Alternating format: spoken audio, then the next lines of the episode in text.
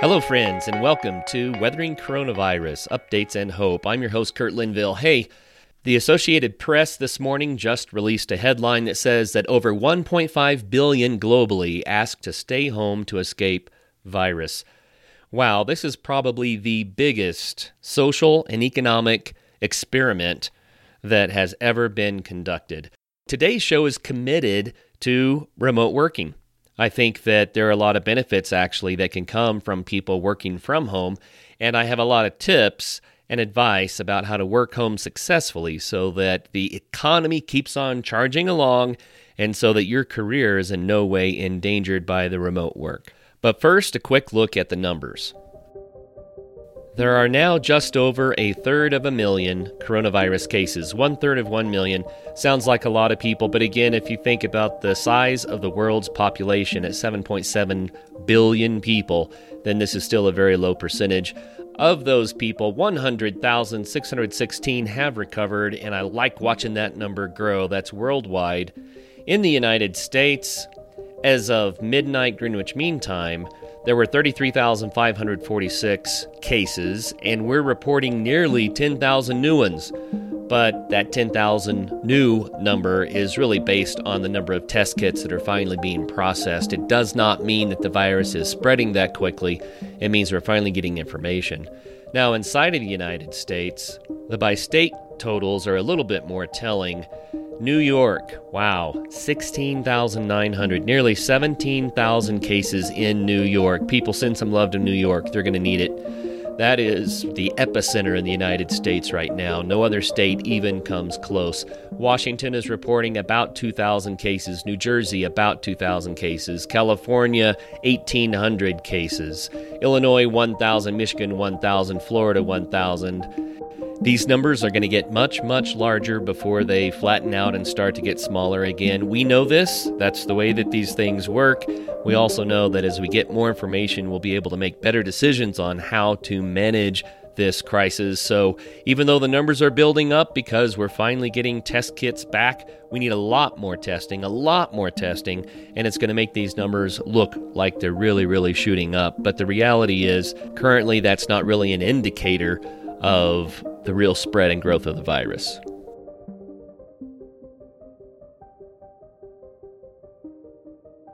I would like to, in the way of a case study, report what's going on in Gunnison County. I mentioned this in the earlier shows. Gunnison is where we live. It's a small mountain community, somewhat isolated from the rest of the world. I think it makes an interesting case study about how the spread of this virus is going and the impacts that may be happening, not only in our small community, but around the world. About a week ago, Gunnison took extreme social distancing measures, uh, shutting down the ski area, restaurants, most businesses. Either they can work with a drive through or some sort of curbside service, or they're closed. The only businesses that are allowed to remain fully open right now are grocery stores, hardware stores, hospitals, clinics, gas stations, and the like. And what's the result of all of that? Well, about a week ago, we had eight positive cases in our county of 17,000. And after this week of testing and extreme social distancing, we see 33 cases right now. Now, that's a good percent increase, but most of those cases had to already exist prior to the start of the social distancing. Uh, something that's also interesting is that of the people for which we have test results back, 34 have come back negative. So 33 positive, 34 negative, which means that more than half of the people tested did not have COVID 19. I think that that's also noteworthy and meaningful. We need to realize that just because you have symptoms doesn't mean that you have the disease. Uh, COVID 19 does mimic a lot of other illnesses like a, a cold or a mild flu. So, pretty common. In Gunnison, the only people that are being tested right now are those that are in one of the more extreme endangered populations or people that can verify that they've come in contact with someone who has tested positive for the virus. So, what does this mean for our mountain community? Wow, the economic impact of shutting down spring break is going to be vast.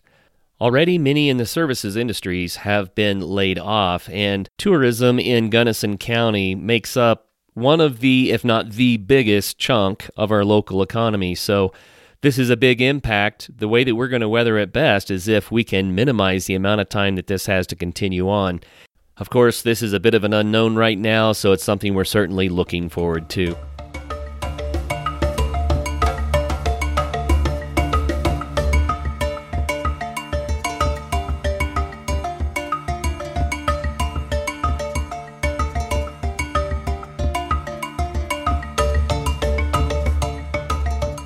In way of encouragement, I want to talk now about remote working, and I see this as a possible real benefit for the planet during these troubled times. There is so much to be said on this topic that I'm turning it into a two part series, and today's show is going to go a few minutes longer than it normally does.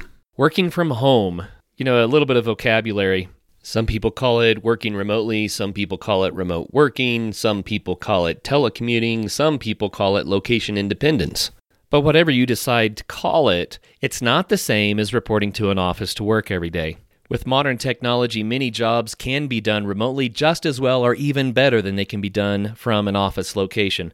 And if we're going to keep our economy chugging along during this crisis, then people need to remain productive and we need people to be able to do remote work as much as possible. So, here's some advice about working remotely. Now, I've had the honor and the privilege to work from a remote location for probably the last 25 years of my career, and I learned a few things. So I'd like to share what I've learned about remote working because I think it'll make you more successful. What you don't want is working from a remote location to somehow get in the way of your career or your productivity, those sorts of things. So, right out of the chute, I want to give some advice. But that said, I also am a huge proponent of remote working even in normal times. I believe that this is something that our nation and the world needs to adopt for a variety of reasons, which I'll go over later, but I am a huge proponent of remote working. It's something we need to be doing all the time, not just in the times of crisis. And so I'm going to explain why I feel that way and try to explain the advantages of remote working. But first, a little bit of advice. If you are working from home, do not simply get up and start working and muddle through your day. What I mean by that is it's real tempting to get out of bed, you still have on your pajamas, you grab a cup of coffee, and you sit down at your desk and start plowing through. For people that are productive, this is a huge temptation. However, it's not a good idea. Rather, get up and get ready for work like you're going to an office. Take your shower, put on some decent clothes. Now, you, you can use casual clothes, of course, you're working from home, but feel clean and energized to start your day. Leave the house multiple times per day. You need to take a morning walk or ride your bike to a coffee shop to start the day. You need to be doing evening exercise. The reason is when you just get out of bed, stay in the house all day, and end up going back to bed, it actually causes most people to enter into kind of a lethargic semi depressed or even full depression state of mind. And you can't do that. We have to get out. The days need to be marked with sunshine in our face. We normally get that just in our commute to the office, but working from home, you'd be amazed how lethargic you become and how life seems to lose meaning. So get up, go outside. I don't care where you go or what you do, but spend a few moments breathing fresh air, seeing what's going on outside, making sure that you've engaged with the outside world before you start working. And I love the idea of riding your bike to a coffee shop. I mean, you ride for five minutes, you start your day at the coffee shop, and that's a beautiful thing about remote working with a laptop. You should be able to work from just about anywhere. Uh, of course, you want to find places where you can be productive, but starting your day going through morning emails in a coffee shop can be a beautiful way to get out and uh, give yourself that little dose of sunshine that we all need to stay happy. Of course, during this coronavirus threat, the coffee shops are not a good idea. But once this is over, I think the coffee shops are a great idea. Report your productivity to your superiors, whether they ask for it or not. We all want our superiors to assume that we're being productive and giving the company, you know, its its due. However, how will they really know unless somehow you let them know what you got done? Now, I'm going to talk more at length about this in just a minute because this is one of the biggest issues with working remotely is management has a hard time managing people they can't see. So since you're taking away the ability for them to observe you in an office, you have to be very overt, intentional about making sure that they know what you are accomplishing. That might be an email at the end of every day that says, Hey, I did these things today. What else do you want me to do? Anything that, that clues them in that you've been productive.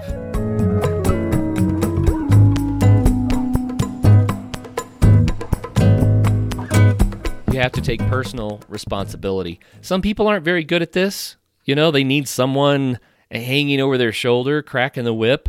But if you are an adult, learn personal responsibility and self discipline because you are your own boss when you're working remotely. It's critical that you take personal responsibility, and you'll find that personal responsibility makes the rest of your life better anyway. So if you don't know personal responsibility, it's time to grow up. Do it. Number six, use all the tools. So when you're working remotely, there are a lot of ways that you can stay in touch with coworkers and management, and it's critical that you use all the tools to do it. You can text people on their cell phones. You can make phone calls. And I would encourage you to make phone calls. Um, our modern society tends to shy away from phone calls. Do it. People need the personal interaction, they need to hear your voice. Use email a lot. Use video chats. You can, instead of a phone call, you can do a video chat and see someone's face. Good idea. That eye contact, that face to face time is very, very important. Skype for business, um, chat sessions, cell phone alerts. What I mean by that is, you know, you're going to walk away from your desk to take a bio break or what have you. You need to know if someone's trying to find you. So set your cell phone up, your smartphone up, so it's going to let you know when you're getting emails or if someone's trying to contact you on Skype or if you have a meeting coming up. Use the technology to your advantage. You don't want to find yourself unreachable. That's a bad thing. If someone needs you in a hurry, they need to be able to find you.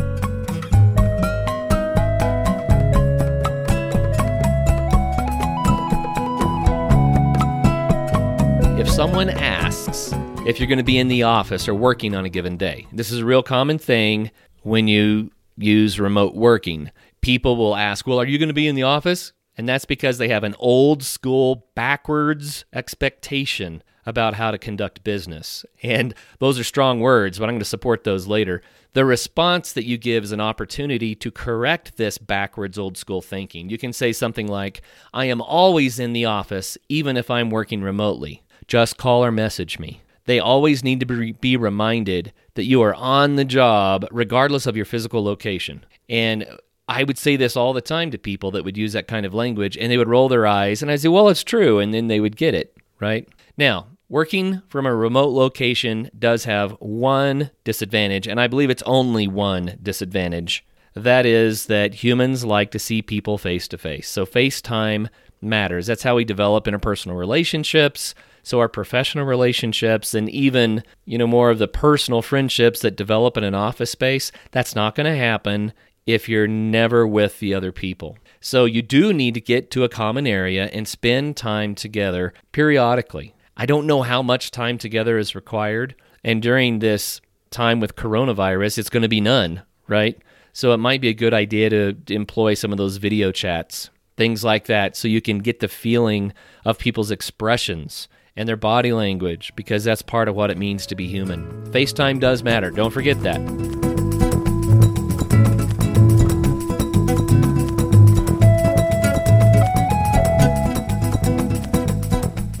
If you cheat your company, don't expect your career to survive. And what I mean by cheat your company is pretending to be on the job when you're not really on the job. When you know that you're watching YouTube or television movies instead of doing what they're paying you to do.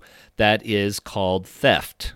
That's cheating your company. So grow up, be an adult, and if you can't practice the self control necessary to stay on the job when you're supposed to be working, then you're going to have to get a job where a manager is breathing down your neck all the time. It's just the bottom line, right? So if you don't know how to practice self control and keep from cheating your company, then uh, you're not cut out for telecommuting. You're not cut out for this remote working. Now, here in a little bit, I'm going to talk about not just remote working, but something more along the lines of location independence and time independence. And I'll explain what those terms mean in a little bit, but Cheating your company doesn't mean you have to chain yourself to your desk from 8 to 5 every day. That's not necessarily what it means. What it means is that you are accomplishing what the company is paying you to accomplish. And that might mean, depending on the company, that you need to make sure you are available during normal working hours, but it can be done in a variety of ways. The bottom line is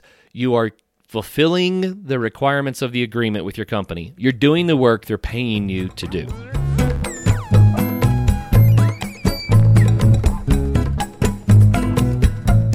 Oh, and I just thought about one more piece of advice that's really important. Take lots of short breaks. You should probably get up from your desk for, you know, three to five minutes once every 30 minutes. You will actually be more productive, a lot healthier, and a lot happier if you do that. The, the human body wasn't made to sit doing one thing for eight hours straight or 12 hours straight or whatever, you know, it may be. You really have to break up the day to remain focused so that you can be productive. So, very important. Take lots of short breaks. Matter of fact, I like to use a productivity timer on my smartphone. So I get a little chime that tells me, oh, you just did 25 minutes of work. So take a five minute break. I uh, sometimes will go use a restroom or, you know, grab a cup of water or something.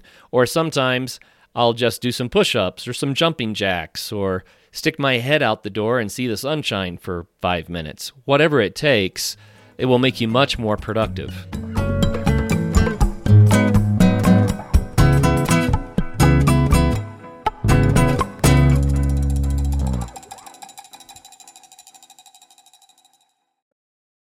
Now, let's talk about how this remote working actually works.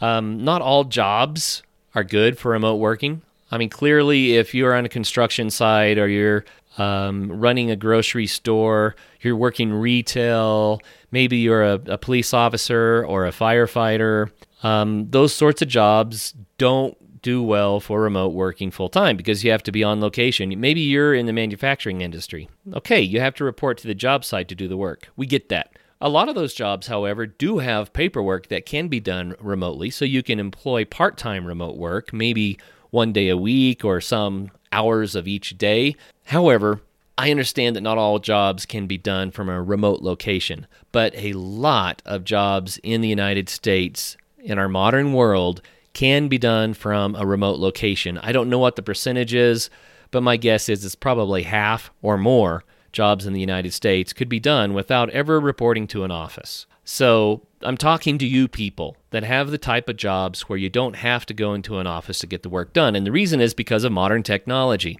We all have internet in our homes, and the internet speeds have improved to the point that you can be very efficient. And there are two things that make this possible. First, uh, company networks have to protect themselves from the rest of the internet. You don't want hackers coming in and getting into your company's data. So, companies set up a firewall. So, imagine for a moment that you had a computer network at your office and it was not connected to the internet in any way. It was just a local office with a local network. Then no one would be able to hack in from the internet and cause any disruptions. But in our modern day, we do need to communicate with uh, people that are not in that local office. So rather than isolating the network, IT professionals create firewalls. And firewalls are essentially network blocks that don't allow unauthorized computers to interface with that local network. So that's why you'll have a login and a password and probably some sort of second authentication service, and the firewall then protects the company's data. So if you own a company and you don't have this set up yet, you are way behind the times. so get with it.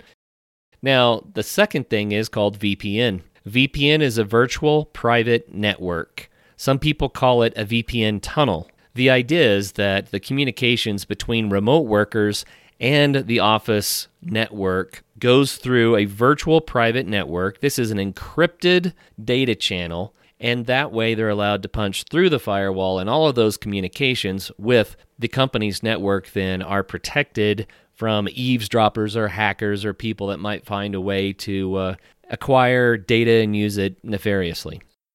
With the firewall and the VPN, working from a remote location is uh, is very safe for your company's data. Intellectual property needs to be protected, but these things have proven to be very um, efficient at doing so. If you've never worked remotely before, you're going to have to be able to use a virtual private network, a VPN, to get through the firewall to access the company's local network. That's how it works. Now, where can you do this? You can do this anywhere that you can get internet. Keep in mind that in public spaces on public Wi Fi, people do sit around and try to find underprotected machines and steal passwords and that sort of thing. But once the VPN tunnel is set up, they really can't do that anymore. So um, practice some caution, of course, but you can work virtually from any location where you have Wi Fi or even where you can set up a hotspot with your smartphone. That means you might be able to work on a park bench in the park. However, where you choose to work matters for your own productivity. So you're going to have to make sure that you choose locations that help you personally to be productive.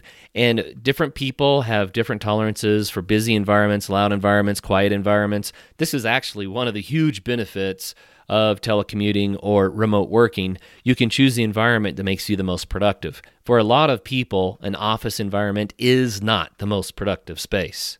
Matter of fact, for some people, it's like pulling hair out to try to get anything done in an office space. A lot of that, you know, may depend on the office culture, but regardless, that's one of the huge benefits of telecommuting. You can work in the environment that best suits you for productivity.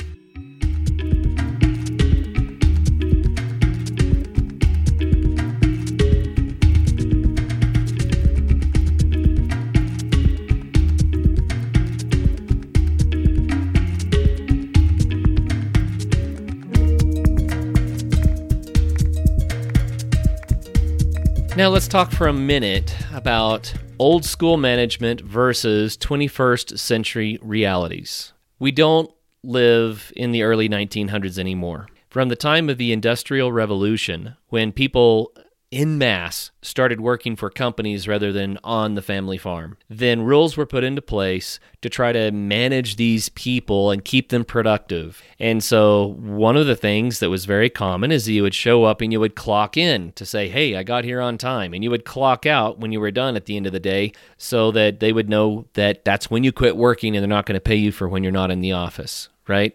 This is this, this kind of stuff developed a mindset about working that's actually very damaging in the 21st century. Um, also the mindset that if you were in the office and the manager could put eyeballs on you, then you were at work. But as we know, that's not always the case. Many people are in the office and they're accomplishing almost nothing. So, just being in the office doesn't mean that you're being productive, that you're fulfilling that agreement between you and the company to produce what they're paying you to produce. Management often gets locked into this idea that if they see you, you must be doing your job. Well, that's not the case. We got to get past that. That is old school thinking. I'm going to provide you with a statistic that is true but shocking. And I, when I first looked into this, I, I was very alarmed by it. The average American worker is productive less than three out of eight hours a day. I'm not kidding. The U.S. Department of Labor and Statistics has done studies, as have other organizations, and they have found that on average, the American worker is productive maybe two and a half hours a day. When I first heard this, I thought, who are these lazy butts?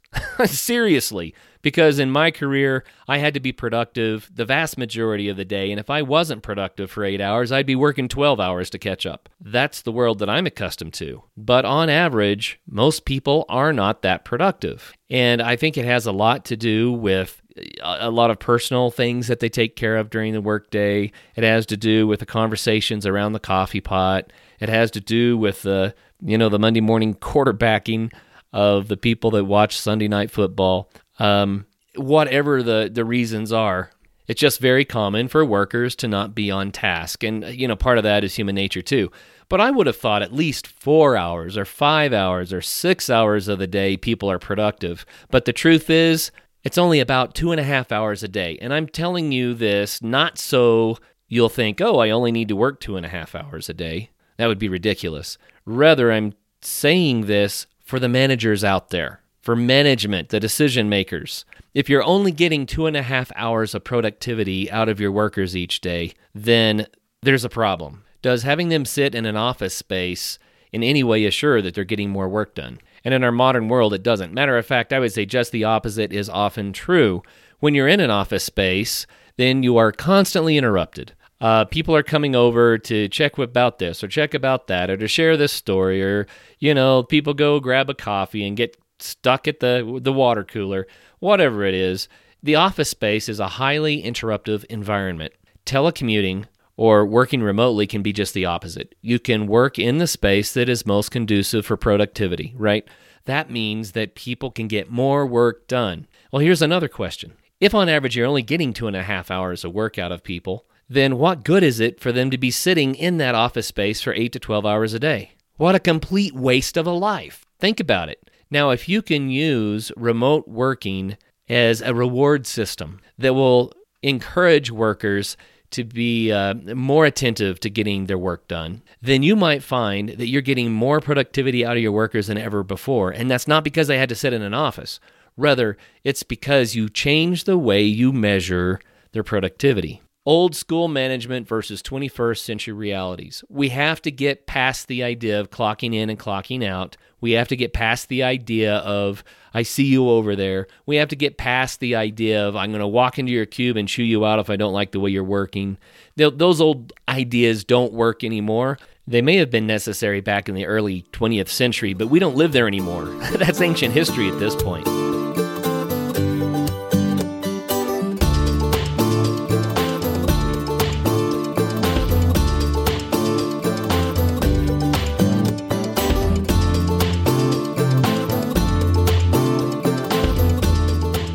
So we need this new way of thinking. Rather than using an office presence or a time clock to try to estimate productivity, what we need to do is adopt productivity reporting. This is a very simple concept and it's very flexible. You can do it in a variety of ways. But productivity reports are when your workers just make a list of all the things that they got done in a given day or a given week. My recommendation is not to do it daily because that becomes overwhelming. There's no way you're going to review them all, and people don't have time to tell you every single thing that they did during the day. But rather keep it more general, like larger scale, and have a productivity report and make a form for it so everyone's using the same form and it can be filled in very, very efficiently. But that way you can see what all of your workers accomplished about once a week, maybe every Friday. They turn it in and say, hey, this is what got done this week. It also helps the workers then to reflect on what they actually did get done. And they will self monitor so much better. I mean, we manage what we measure, right? People think, oh, I was productive. I went into the office and I got a bunch of stuff done. And then in reality, they only worked two and a half hours that day. They got very little done. But if workers sit down and make a list of their accomplishments, then it encourages them to accomplish more. I mean, there is actual, real accountability there. And then it no longer matters if someone is sitting in an office, whether the manager can see the worker or not. It no longer matters if you clocked in or you clocked out. All that matters is how much you got done. Now, managers, keep in mind that people are getting far less done than you think they are. so, when you first start using these productivity reports, you might be like, what the heck? How come they're not getting more work done? Well, the truth is they never were getting more work done. And now you have the opportunity to set up a reward system to encourage people to be more productive. I really believe that this has to be the future of working for a lot of reasons. Here's some other old school management thinking lording over people versus empowering people. If you think that you have to lord over people and force them to work, cracking the whip all the time, setting up an environment of threats and, and fear, then you are really messing up. Managing that way only works short term at best, and uh, it should not be employed. Empowering is just the opposite. Empowering is when people feel respected, they feel human, they feel like they are investing in the productivity of the company, to the future of the company, and they want to be a part of it, and they are empowered to use self control to work hard so they can have a better outcome. Learning how to empower your workers is the key to productivity. Lording over them never did work.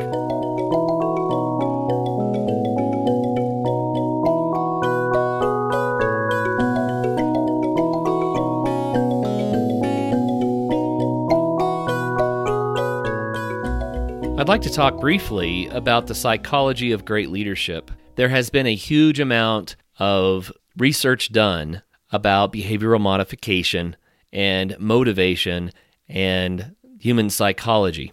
I would encourage anyone in management to learn these things because it will help them to get their workers more productive and happier and more efficient. And listen, a happy worker is a productive worker, right? I'm going to read you a little brief summary of how this works. If you make others feel respected and valuable, then they will do incredible feats for you, even beyond what one would expect from a fellow human. This is because nearly everyone on the planet wants to feel valuable and useful as a human. They want to be a contributor to greatness. If you make others feel unappreciated and threatened, and in that spirit make demands of them, then out of fear and discomfort they will initially respond. However, given enough time, they will despise you and find ways not to serve while wasting time and energy complaining. People will quit or resist. No one thrives for long when threatened. This is why most teenagers rebel against their parents. It is the parents' own fault. Parents fear losing control and reputation and worry about their teens' well being. Well, hopefully. So they try to control them and make demands. The teens will not tolerate being thus insulted and dehumanized. This is not a philosophy. It is a proven human psychology. It is science tested and tried. There are psychotic exceptions, of course, but that is another matter. If you can sort out how to do the former and reserve the latter for only the most rare and most extreme circumstances, then you will be a great leader indeed. There's a lot more that I would like to share on the topic of remote working. And if you're a manager and you would like to learn more, feel free to contact me. You can contact me at clinville at compendiumconsulting.com, and I would gladly share more about this. There's much more to be said about remote working, but I'm going to save that for tomorrow's show because this is already getting long. The goal here is for managers and their reports to better handle this remote working that's been thrust on America. Managers, you should probably send out a written policy that highlights your expectations, but keep those expectations reasonable. Keep in mind, you've probably been getting less than three hours of productivity out of your employees anyway. So set something up that rewards your workers and motivates them to be more diligent and to get even more done than they did when they reported to the office. It's, it's very simple to do. And the key to this is the productivity report. If you find yourself working from a remote location for the first time in your career, then think about the nine or 10 points of advice that I provided. These uh, 10 points at the beginning of the show will assure that you can work from a remote location successfully, that your career can advance, and that you can even do better on your job than you were when you were forced to report to an office. Here's a little anecdote that came from the Freakonomics podcast that I found interesting. During the Beijing Olympics in China, China worked really, really hard to reduce air pollution. They did so by limiting driving, even shutting down some factories temporarily. They managed to lower air pollution by about 30% for the Olympics.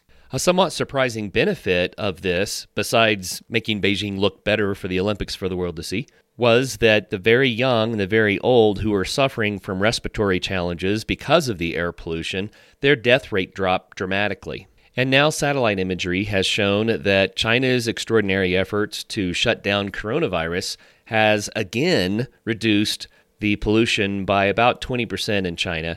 And this allowed social and environmental economists to run the numbers based on what happened around the Beijing Olympics.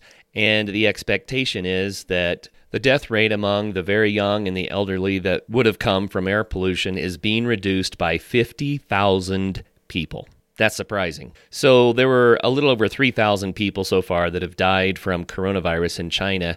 But because of the extreme measures that China took because of coronavirus, 50,000 lives are to be saved. Now, economists are quick to say that's not a fair cost benefit analysis, and we don't want coronavirus to spread and disrupt lives any more than it already has.